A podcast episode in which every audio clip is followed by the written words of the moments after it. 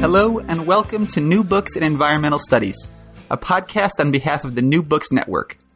I'm your host, Ben Goldfarb. Today we'll be speaking with Douglas M. Thompson, author of The Quest for the Golden Trout. In The Quest for the Golden Trout, Thompson turns a critical eye to America's rivers and examines how fishermen, like me admittedly, have transformed our waterways by introducing millions of non native, hatchery raised trout and physically altering the structure of rivers to make them more conducive to the fish we like to catch. As Thompson reveals, these actions, though often well intentioned, have had some profoundly negative ecological consequences. Like any great work of environmental history, the quest for the golden trout forces us to examine our own culpability in historical changes to land, or in this case, water. So without further ado, Douglas M. Thompson, welcome to the New Books Network. Well, thank you very much. It's a, it's a joy to be on here. Great. And Doug, perhaps you can begin by, by briefly telling the audience a bit about yourself and, and explaining what led you to write this book. Sure. Uh, I am what's called a fluvial geomorphologist, which is a um, scientist that most people haven't heard of before. It's actually someone who specializes in uh, river systems, and in particular, uh, the, the physical uh, nature of rivers, how they evolve through time, how they change um, their physical habitat. Uh, and I've been doing uh, work on um, river restoration and, and, working on habitat issues for a while.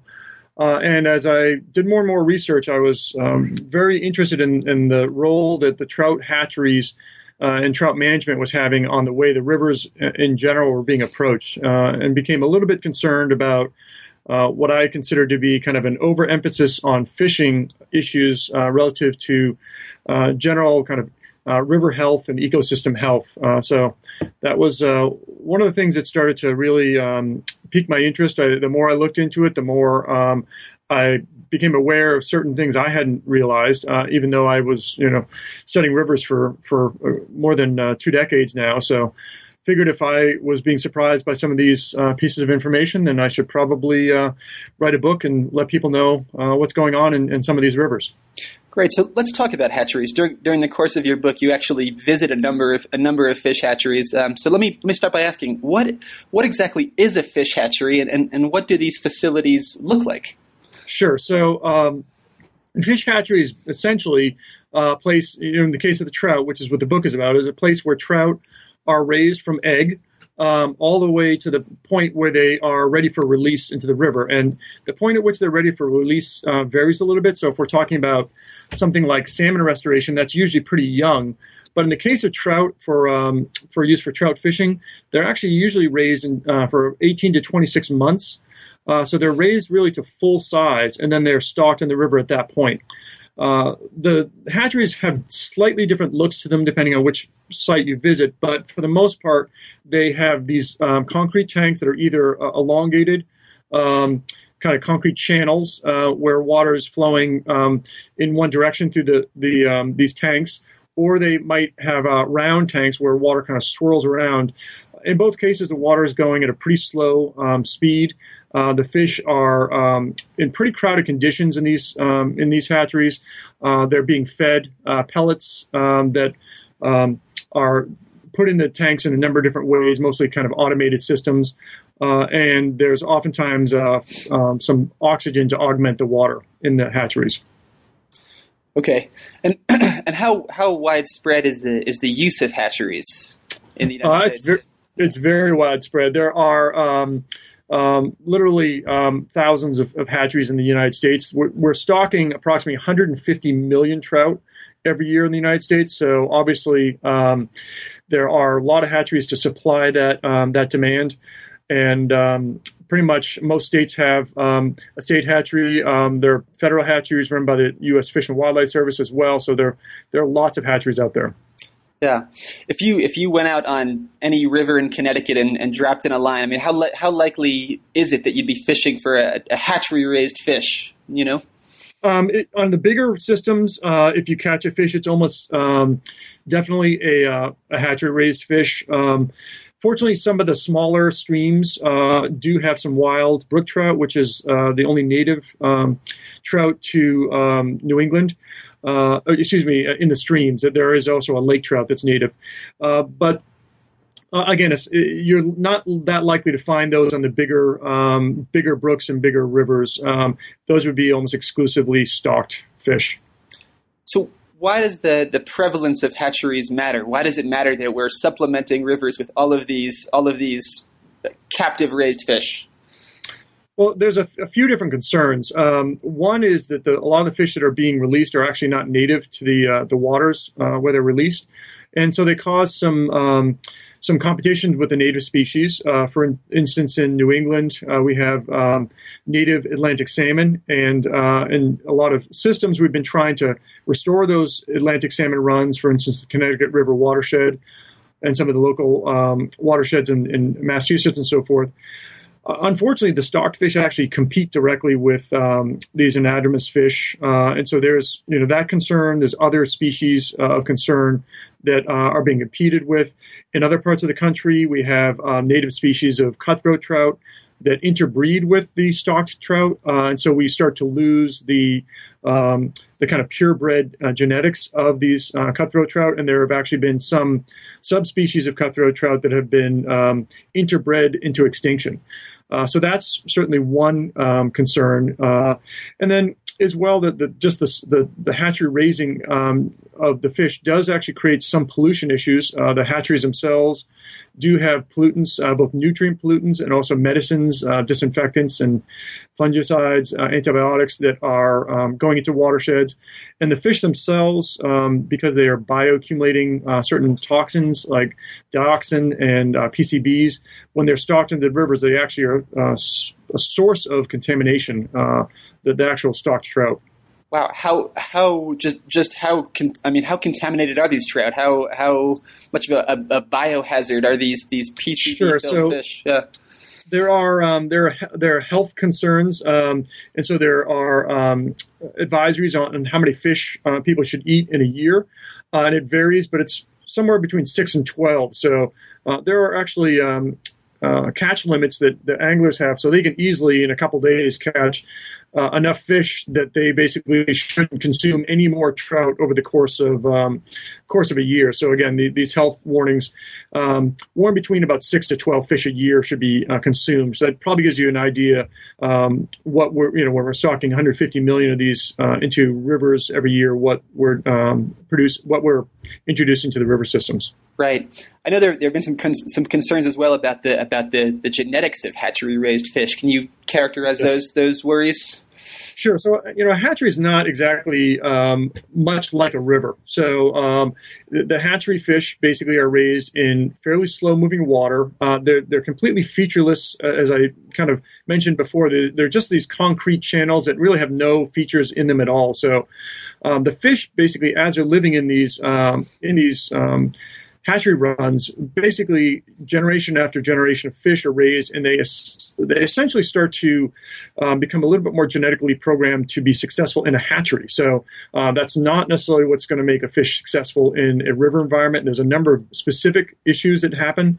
Um, there was a, actually a recent study um, done that, that the um, hatchery fish have um, slower burst speed, so they don't have a that kind of quick um, swimming speed to um, elude predators. Uh, hatchery raised fish are more likely to feed at the surface uh, and feed aggressively. That's probably because of the way they're fed in the hatcheries, which makes them again more prone to be um, caught by um, native predators.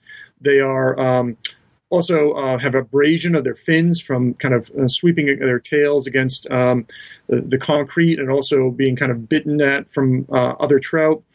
Um, there are um, some other concerns as well, uh, in, including um, um, some some specific breeds that are kind of raised for um, uh, for kind of an interest sake. So there are these strange coloration versions that are raised. Um, uh, there's a golden version, which is what the, the title of the book gets its name from. Uh, of a, it's a golden version of a rainbow trout. So it's not a true golden trout. It's a golden rainbow trout, and it's this orange colored fish and we even raise albino fish uh, again just for fishing interests sake, not for any sort of ecological reason. So the so the golden trout was a that was a natural mutation that was subsequently bred by hatcheries. That is correct. It was, um, you know, slightly orange-colored fish um, initially noticed in a hatchery in West Virginia, and um, instead of just kind of noticing it as an interesting anomaly, the, the hatchery essentially then worked very hard to selectively breed that fish. And now there are a number of states, including West Virginia, Maryland, and Pennsylvania, that are um, specifically breeding this um, golden trout, sometimes also called the palomino trout, although that's a slightly different version. Um, that I've also heard um, of these fish being raised in California, but they're basically a bright orange, kind of goldish colored fish um, that are again raised exclusively for the idea of kind of generating interest in fishing with these um, somewhat odd-looking fish. Yeah, and why did, why did you choose that particular odd-looking fish to, to represent your book to, to be the title? Right. Well, the, you know, I try. It, in some ways, it's a you know the book is a fairly heavy topic, and, and so there's certainly um, some some topics that are kind of hard to digest, and so I try to have some humor in there as much as possible, just to uh, make the book more interesting to read. And um, so the golden trout was actually a, a, a kind of reference to Monty Python. I, I, certainly enjoyed many Monty Python movies, including um, Monty Python's The Holy Grail. So the, the golden trout was really meant as a metaphor for the, the Holy Grail, this idea that there's this kind of magical uh, fish out there that we're somehow trying to um, find and, and in some ways it's kind of this quest that is probably not going to be very successful and, and in many ways maybe kind of a waste of, of time are there are there hatchery management practices that you consider uh, more more appropriate, more in ecological balance? I guess thinking about how uh, you know we can reform the management of these of these fisheries and rivers. You know, do, do is there is there any role for hatcheries to play? Um, I, I, think there probably has to be a role for hatcheries. Um, uh, you know, I think the, the book, I'm not saying that we shouldn't fish. I'm not saying we shouldn't have hatcheries, but I'm, what I'm asking for is a little bit more effort placed on um, focus on native species and, and some more preservation of um, some more pristine watersheds. Uh, but I think there's going to have to be some sort of balance uh, between rivers. It might be more of a working type river where, um, because there's a lot of heavy fishing practice, there might be need, need to be some hatcheries. But certainly, I think there needs to be also um, equal emphasis placed on rivers where we're not um, stocking these fish, where we're, we're looking more at more natural processes. And um, in terms of the in terms of the hatcheries, basically there are studies done, more scientific kind of smaller scale studies showing that we can um, do things to, to help the, um, the the trout being raised be a little bit more predator wary and so forth. Uh, the problem is it's it's expensive to scale those uh, practices up, and a lot of the hatcheries are really looking for um, just mass production. And, and, uh, and, visiting some of these and talking to some of the hatchery staff, I mean, they, they really are talking about uh, meeting quotas and so forth. So it's very much about producing the, the maximum number of fish uh, for the least amount of cost. So that's certainly not very conducive to quality, uh, as you can imagine. So I think there needs to be a call for better quality fish and not just quantity. Are there any particular states or, or hatcheries or entities that you think are doing a, a better job of, of uh, having their priorities in the right place?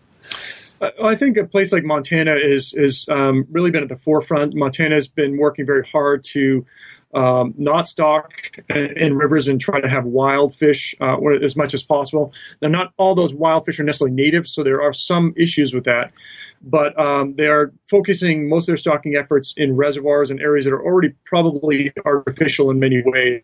I think probably Montana is probably leading the way uh, at this point. Okay, so how did we? I mean, how did we get to where we are? You know, what, are the some of the? I mean, in, in, your book, you you you trace the historical trends and and uh, and factors that led us to this place where we're, we're pumping in all of these hatchery hatchery raised fish into our rivers. What uh, maybe, maybe you can maybe you can explain it to us now. Right. So the the I think back um, 100 plus years ago, the idea was that if we could spread new species to new rivers, that this was uh, going to improve on nature. There was a, um, a general feeling of scientific management that um, nature was inefficient and that humans could help to design better ecosystems. So there was a lot of work done to bring um, species like brown trout from Europe over and stock them throughout the United States. Uh, uh, rainbow trout were brought from the uh, west coast and stocked uh, in other areas, including all over the east coast. There were species of east coast fish brought to the west coast. So there was a, a lot of this effort, including um, food sources. So there were um, different food fish and um, some non-native um, mollusks and snails, which we now have great concern about, which were stocked widely uh, in the 1880s and so forth. Again, with this kind of idea, this kind of um, somewhat uh, uh, false sense that we could somehow improve on, on, on nature. And it really was uh, at a time when we didn't fully understand the issue of genetics. We didn't really understand what, uh, what DNA was and so forth. We didn't understand uh, how interdependent a lot of uh, species were in ecosystems. So we now realize that there are a lot of problems when we start to play around with uh, exotic invasive species and so forth. So that's that's kind of how it all started. Um, the um, there was a lot of um, interest in fishing that started to, to generate um, around that time and moving forward. Uh, and as things like automobiles and trains took more and more people out to rivers, there was a greater fishing pressure. Uh, people, um, some wealthy individuals started to privatized many river systems as a result of that, and um, fewer and fewer places were open for public fishing. Pretty soon, the fishing wasn't very good, and so hatcheries started to become the solution um, to um, small numbers of fish being caught. Uh, and so the hatcheries are dumping in many, many of these um, exotic invasive species, trying to supplement um, what was in the river systems. Um, and uh, unfortunately, the, the, results weren't that promising. They, um, after um, several decades of doing this, people realized that, that really we weren't kind of solving the problem they started going into a little bit more heavy-handed management of the rivers themselves by um, trying to um, actually physically modify the rivers, what was called um, habitat improvement. They try to put in these different kinds of structures, which are um, really a very engineered, again, solution with this this whole idea that humans could do a better job than nature. Uh, and, and, it kind of just kept spiraling in that way that, that rivers became less and less uh, a natural wild area and more and more a human construct. Uh, and again, that's really one of the themes of the book is that a lot of people like to visit rivers, uh, myself included. A lot of anglers like to visit r- rivers with this sense of connecting to nature, but as uh, humans became more and more interested in improving fishing, uh, many rivers are less wild and less like they uh, really were uh, when the time when, when trout were, were swimming in, in uh, health, healthy populations throughout the regions. Right. You just you just referenced the, the rise of, of private wealthy fishing clubs, um, which is a, yes. a, a, theme a theme that runs throughout your book. Maybe you can talk a little bit about about those clubs. Who was in them? What where they existed? What they did?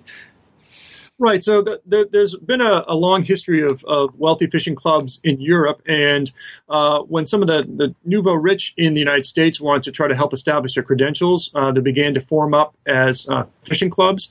Uh, so there were some very famous fishing clubs on uh, Long Island, for instance, that had some of the, the wealthiest individuals you can imagine: uh, Carnegie, Vanderbilts, um, so some big, big names, um, Kennedys, and so forth. So, um, and and one big um, name, uh, one big family name as well that was very important was Roosevelt's, uh, and including um, uh, you know fathers and uncles of the two presidents. So that that ended up. Um, being important, I think, in the way the federal government eventually get involved.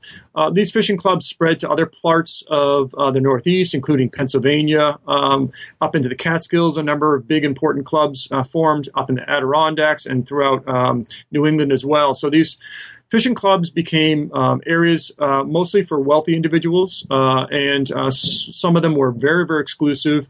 Uh, and um, people basically used it as a, as a, as kind of status symbol, uh, as used it as a way to kind of um, meet up in, in um, social settings with um, some of the wealthiest individuals. And there, one of the things I, I, raised, which is kind of interesting, there's there's been a lot of um, kind of praise for these fishing clubs for preserving land. And yes, in many ways, they did preserve land, which is wonderful. But a lot of the people actually involved in the fishing clubs were um, involved in some of the, the problems that really resulted in the loss of a lot of the um, a lot of the river uh, environments that, that naturally would have been uh, supportive of trout. So uh, people involved in the railroad industry, people involved in major manufacturing, building dams and and uh, polluting waters in a lot of ways. And so there's kind of a this this this strange uh, situation where people were getting very rich off of kind of um, stripping the land of its resources and causing a lot of problems to river systems. But then they use that wealth to buy some private um, private estates and private fishing club lands uh, that now are some of the few places left that um, are in better better situations. Although there are certainly some problems in those lands as well. Right. One of the one of the really remarkable episodes that you detail in your book that I'd, I'd never heard of that's that was fascinating um, was how one one club in particular modified their stretch of river in such a way that, that they produced a, a catastrophic flood that killed that killed many people. What what happened there? Yeah, so um, many people have probably heard of the Johnstown flood. Uh, this was essentially it, the the part of the story that's not that well um, known is that the um, the, the flood itself was caused by a dam that ruptured, and the, the dam was um, essentially um, owned by a private fishing club at the time. Again, um, some very famous um, steel magnates like uh, Andrew Carnegie um, and Frick were uh, involved, and essentially they were. Um, you know, part of this this group that bought this this dam, there was a nice reservoir upstream that they used for for fishing and for uh, sailing purposes. Uh, it wasn't really a high priority to them, um, so they didn't put a lot of effort into the maintenance of the dam. Uh, there were warnings about the dam. Um, uh, basically being poorly um, poorly maintained. There were problems with erosion. Uh, there was an outlet um, which would have been an important safety feature on the um, dam that was not properly maintained. Uh, and then during a heavy rainstorm, uh, which was probably exacerbated by the fact that the local watershed had been uh, mostly logged, and so there was a mo- lot more runoff. Um, uh, the the dam was overtopped by flow that eroded away the dam, and we had this massive um, this massive flood that, that headed down and um, resulted in uh, one of the biggest loss of life ever in the United States for a natural disaster. And um, the the sad thing is that there was um, a trial uh, and, and, this was brought to court, but the, the courts decided that this was an act of God, even though there was clearly some negligence in the maintenance of the dam. Hmm. so not not only were these were these uh, private fishing clubs really influential. I mean, certain certain individuals were were hugely important in shaping the way rivers and, and fisheries are managed. And, and there's some really uh, vivid and, and, memorable characters in, in your book. Um, yeah, none none more so than than Edward Hewitt. Um, yes. and, and, maybe maybe you could talk about about Hewitt for for a minute. Who who was he exactly, and, and how did he affect river management? Right. So Edward Hewitt was um, kind of one of the the, the group of um, New York um, industrialites who was using kind of fishing as a way to kind of promote their own social status. Uh, his um, father had started a, kind of a rags to riches story, um, married into the, the Cooper family, um, who was uh, uh, the grandfather was again a rags to riches story, but by that point was very, very uh, wealthy. So um, Edward Hewitt ended up growing up in a, fairly um, sheltered, very wealthy uh, environment. Uh, they had a, um, a large, large uh, mansion out in um, New Jersey at Ringwood. Um, it's uh, it's a place that you can go visit now. It's it's an enormous property, um, big house, and so forth. Um, his uh, father uh, and uncle were um, both mayors of New York City and were very important in um, iron um, development uh, for the Civil War. So Edward kind of grew up with this this um, this wealth and so forth, and, in many ways a kind of a spoiled uh, spoiled upbringing as, as you read his uh, autobiographies. Uh, he um, did go to uh, school and went to graduate school as well, but really didn't make much of a name for himself um, in in industry but became very well known as an angler and uh, used his wealth um, to start to modify major areas of the Neversink River. Uh, wrote some books about this uh, that became uh, pretty well read, and that those books ended up being kind of the the, the first kind of documented um, cases of, of using these these structures, uh, these habitat structures I mentioned before, to start to physically change the way rivers um, look at the way they, they operate. Um, this was picked up by another very important uh, individual, Carl Hubbs, who was a scientist uh, at the University of Michigan at the time. He ended up uh, becoming one of the most famous fisheries biologists uh, in the U.S. He read some of um, uh, Hewitt's early work and um, became acquainted with some of the um, fisheries um, people who were uh, in New York working for the state government at the time this started to blossom into this um, research program at University of Michigan that was quickly picked up by the Civilian Conservation Corps, by uh, the Roosevelts, by um, FDR in particular, and um, this ended up really changing from just a small private uh, undertaking to a federal investment with um, Civilian Conservation Corps uh, dollars in, in uh, a fairly short period of time, and that's where this modification of rivers suddenly became a nationwide massive undertaking. So, when you talk about the, the modification of rivers and the, the introduction of structures, what sorts of structures and, and what are how, how, how do fishermen attempt to modify a river to make it more conducive to, to fish? So, the initial concern was probably um, you know well founded. There were there were problems with um, logging and so forth that had caused some some concerns to that rivers were being kind of inundated with sediment and didn't have the habitat they used to. Uh, and so the the solution people came up with was this this kind of fixed in place type of designs. And there's a lot of different designs, but there's a few groups that you can kind of uh, lump things into. One is referred to as a, a, deflector structure, and as the name kind of implies, the idea is to deflect the current. So it's something that sits on the side of the channel typically uh, and kind of forces the water to flow around it. And in doing so, that helps to scour out a deeper area of the channel, um, a deep pool area. Another type of structure is actually a small dam. So, although large dams, it causes all kinds of problems to rivers. Um, the hope was that these smaller dams would actually create, again, kind of some scour and some some deeper water. And then the last kind of big group of structures are called covered structures, and the idea is that fish also need places to hide underneath. So these um, structures were built um, out of wood and rock, and initially they were built, um, you know, somewhat um, uh, in a flimsy sort of design. And so, uh, quickly, instead of becoming about habitat and ecosystem, it, it, quickly became about engineering. So, they started building bigger and stronger structures that would withstand uh, the currents and so forth. The problem is that when you really look um, at the history of how a river generates good aquatic habitat, it's really a dynamic um, process. So rivers like to move side to side. Rivers um, like to create scour in some areas and deposit uh, sediment in other areas. Uh, trees and so forth falling into the river are actually very important for covering for creating cover habitat, creating scour. Uh, and so, what you actually would like to see is a river that has some kind of motion side to side, some some vertical motion as well, and that these things kind of have this this long term kind of regenerative sort of habitat. So when you start to instead replace this with a fixed in place type of um, structures, uh, you're really actually um, working against nature. You're working against the natural processes that should generate some very good habitat. So um, that's really uh, the concern, and it's unfortunately something that's continued into uh, the current day. In, in many cases, one of the most common approaches to restore rivers nowadays is called natural channel design.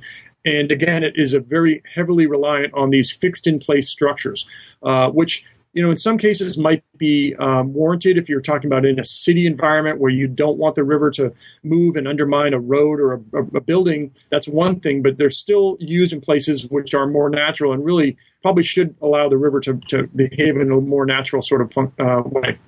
Hmm. So, so I, I, guess given given what we know about about the natural behavior of rivers, why why is natural channel design so so popular today?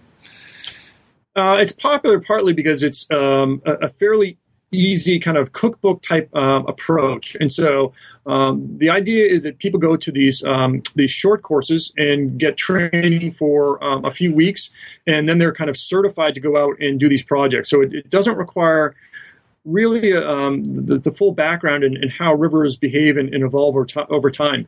And one of the most interesting things I found out, I certainly was aware of natural channel design and, and the way that those practices were being conducted um, today. But when I went back and, and, did the research, it was very fascinating to, to learn that um, Carl Hubbs, working with the U.S. Forest Service back in the 1930s, had also basically had these short courses uh, where where scientists, uh, Forest Service um, rangers, and so forth were being trained for short periods of time, week, two week long sessions, and then being um, being kind of certified to go out uh, nationwide to do these projects. So it's it's um, again, uh, it's kind of that legacy of, of um, short term training and um, being able to follow a very simple formula so that uh, it, you know it's it's easy to follow and so forth. Um, and so it, it's unfortunately not really what's in the best interest of the river systems. Has there been a lot of, a lot of pushback from you know, from fluvial geomorphologists like yourself against natural channel design? There definitely has. Uh, there's actually was a, a position statement. Um, a group of fluvial ge- geomorphologists like myself um, with the um, Geological Society of America actually had a position statement come out um, a little over 10 years ago um, with the concerns about the fact that we weren't really considering the, the history of a river. If you, if you think about uh, the rivers and throughout the country, there we have a, unfortunately a long legacy of, of humans impacting the rivers, and so certainly I think the first step we'd like to think about uh, understanding how to, to, to fix these problems is to figure out what are the problems in the river themselves. So, how has the river changed over time? What are the, the specific causes of the, the problems in the river? So that's what geomorphologists would like to see happen is to this initial study to figure out what really is it wrong with the river and, and kind of go with a systematic historical approach to understand how the river's changed. That's not something that is done with the uh, natural channel design to any degree at all. Typically, they just pick a river that they think looks pretty good and they essentially try to make a copy uh, of that river uh, when restoring a different river. So uh, it's it's trying to kind of do a, a, cheap Xerox kind of copy of a river as opposed to really understanding why there are problems in that river in the first place. Right, but I mean, a lot of these, a lot of these, these problems and the, and the history of alteration goes back so long that I'd, I'd imagine it's very difficult to understand, uh, you know, exactly what's what's happening in the river. I mean, it's I mean, it's been it's been happening for so long now, right? It's it's very difficult to figure that out. Um, but certainly, I think there's um, some hope. Um, there are certainly a lot of geomorphologists working on that. It's something that um, I'm working on right now with the U.S. Um, Fish and Wildlife Service and some other groups up in Maine to try to get a sense of what did the habitat used to look like for the Atlantic salmon and other anadromous fish in that uh, ecosystem. I think the first question is, you know, what did what did the rivers look like um, before humans came along, and then we can understand what they look like now, and then we can start to understand basically what kind of changes have taken place. And so um, there are people who are doing that, but it's you know it's a little bit more involved process, and it's not something you're going to learn in a week or two of, of courses um, doing natural channel design. You need someone who's has the background to really do that sort of investigation. Right. So your your book is you know is in is in, in many ways a I don't, I don't want to use the word the word takedown exactly, but uh, you know, but certainly has some has some some harsh words both for the you know the sort of the natural channel design uh, apostles and and also uh, you know trout fishermen and their and their uh, you know in, inflated regard for their own sport and and their influence on rivers. Have you have you gotten any feedback from any of these people? Any any fishermen or or uh, natural channel design proponents? Um, I haven't heard much from the natural channel design folks yet. I, I certainly have heard from po- folks who are uh, have concerns with natural channel design. They're very happy with the book. Uh, I think the Angler group is a, is a kind of a, a group that I was hoping really to reach, and I was kind of waiting with bated breath to see what kind of reaction I've had. And so far, uh, it's it's been pretty positive actually. So I, I think that. Um, trout anglers again it, the, the, rivers are going to be in big trouble if trout anglers don't care about this issue and these issues i've raised and so uh, you know, the the um, the folks who have read it um, have understood that I'm not trying to say we shouldn't fish, that we're not, you know, that, that that's not the problem. The problem is the way we're approaching this. And so um, there were. Uh, there, there, was actually an article came out in the Hartford Courant um, several months ago that kind of painted me in a little bit more antagonistic sort of fashion than I think um, the book really comes off. And um, there were some anglers that kind of um, were kind of displeased with with what um, was said in the article and, and, what they thought I was trying to say. I gave a talk actually uh, at a um, library in, in, Newport, Rhode Island, and a few folks showed up. Um, they initially started off kind of um, very skeptical. By the end of the talk, they were a little bit more open minded. a few of the individuals bought the book uh, and including um, a, um, a, a, president of one of the local chapters of Trout Unlimited. He read the book and actually invited me to uh, Trout Unlimited um, chapter so I could talk. Uh, he, he, said it was a very important book. He thought that all the members of his chapter should read it. Wow. Uh, and so, uh, you know, I, that's what I'm hoping for. I'm, I'm hoping that there are folks who understand that I'm not saying that trout fishing is the problem. What I'm saying is that there are concerns with the way that we're doing this and that um, you know, if we really care about rivers, uh, which I think most trout anglers do, then we need to make some some calls for some changes um, because right now the, the state and federal governments are under a lot of pressure. Uh, they're not necessarily hearing the other side of the coin in terms of um, you know preserve the rivers themselves and you know concern about the rivers themselves. They're mostly hearing about you know what the fishing's like and so forth. So they're they're pretty focused right now on uh, on the fishing in, in many uh, many cases. Right. You yourself are a, a, lapsed fisherman, right, or a former yes. a former fisherman. When when was the last time you fished?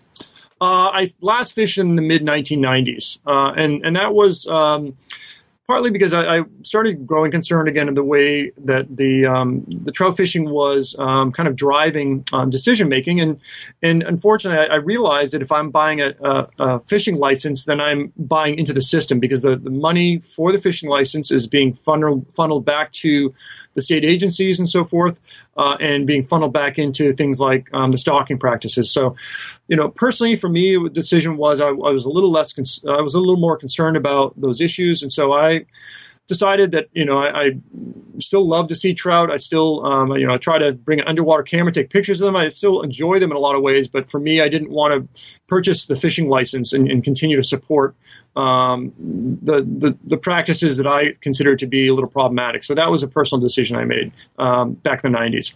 Okay, and there's there there are a, a couple. Uh, there's at least one scene involving involving your your, your daughter fishing, right? Uh, does she? Yes. Does she? Does she? Does she fish at all herself now?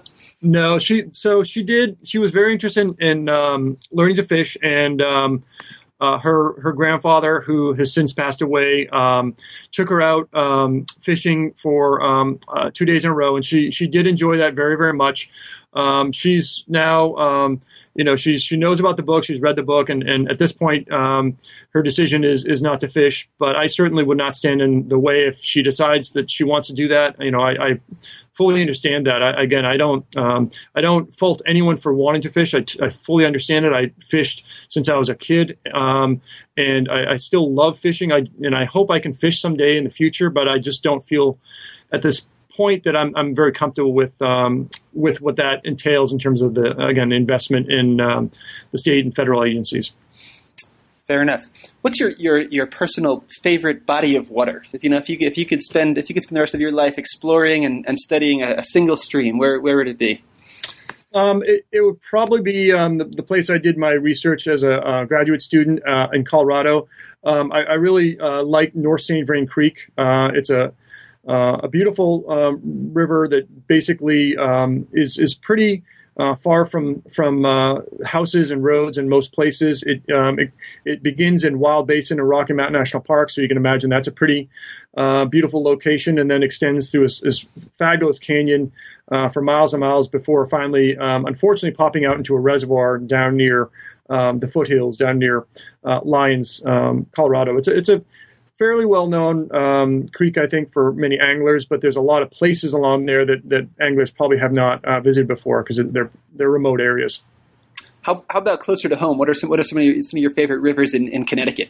Sure, I um, I do a lot of work on the Salmon River um, and some of the watersheds in the Salmon River in um, in Connecticut, and uh, again, it's a, a, river with a lot of potential. Right now, the potential is not entirely reached. Uh, we're unfortunately losing the salmon so it's it's going to be a, very sad uh, day when the Salmon River no longer has salmon in it. Um, but um, it is a, a, beautiful watershed in many other uh, uh, many other ways. And so I've done a lot of work there over the years. It's also a place that has again a long history of humans um, uh, kind of modifying the river, and so you can actually still walk along parts of it um, upstream in an area called Blackledge um, River.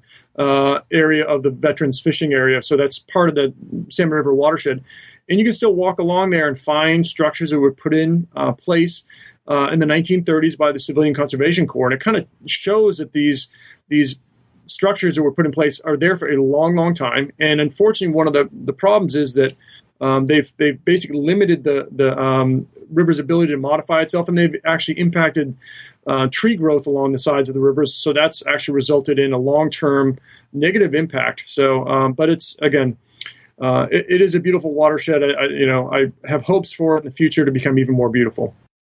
Doug, what's the current state of salmon restoration in the Connecticut River? Didn't the federal government just remove its its funding? Yeah, so the federal funding, uh, the federal government has kind of pulled the plug um, when we had um, Hurricane Irene come along. The one of the major um, hatcheries uh, up in Vermont that fed um, a lot of the salmon for the, the Connecticut River watershed as a whole was damaged by that flood um, in the White River uh, area of Vermont. So the federal government has decided to kind of pull its its funding there. It's it's um, you know also has um, the future doesn't look very good for the Merrimack River up in Massachusetts, and it's decided to focus most of its interest instead on anadromous uh, other anadromous fish in the Connecticut watershed, but also the salmon. It's going to focus more on Maine. Um, states are still um, trying to keep the salmon restoration uh, program uh, moving ahead, but the fact is the numbers are very, very uh, low. Uh, you know, right now, 100 returns in the entire Connecticut River watershed would be considered, you know, a pretty normal or good year. So it's wow. it's state of the salmon are, are pretty pretty dismal right now in the um, Connecticut River watershed. Well, Doug, I hate to end on such a somber note, but it's a sobering book. I consider myself both a conservationist and an angler, and the quest for the golden trout certainly made me think long and hard about how to reconcile those two pursuits. Doug, I, I want to thank you so much for coming on the New Books Network today and for writing such a compelling and hugely important piece of work. Well, thank you very much. It was a, a joy to write it, and uh, I, I, hope people do enjoy it. And again, I, just trying to, to open people's eyes. I'm certainly not trying to tell anyone uh, how to live their life, but um, certainly I, I hope it raises some awareness. I think it certainly achieves that. Well, thank you again for coming on the show, Doug, and that's today's program. Tune in next month for new books in environmental studies. Till next time, I'm your host, Ben Goldfarb, on behalf of the New Books Network.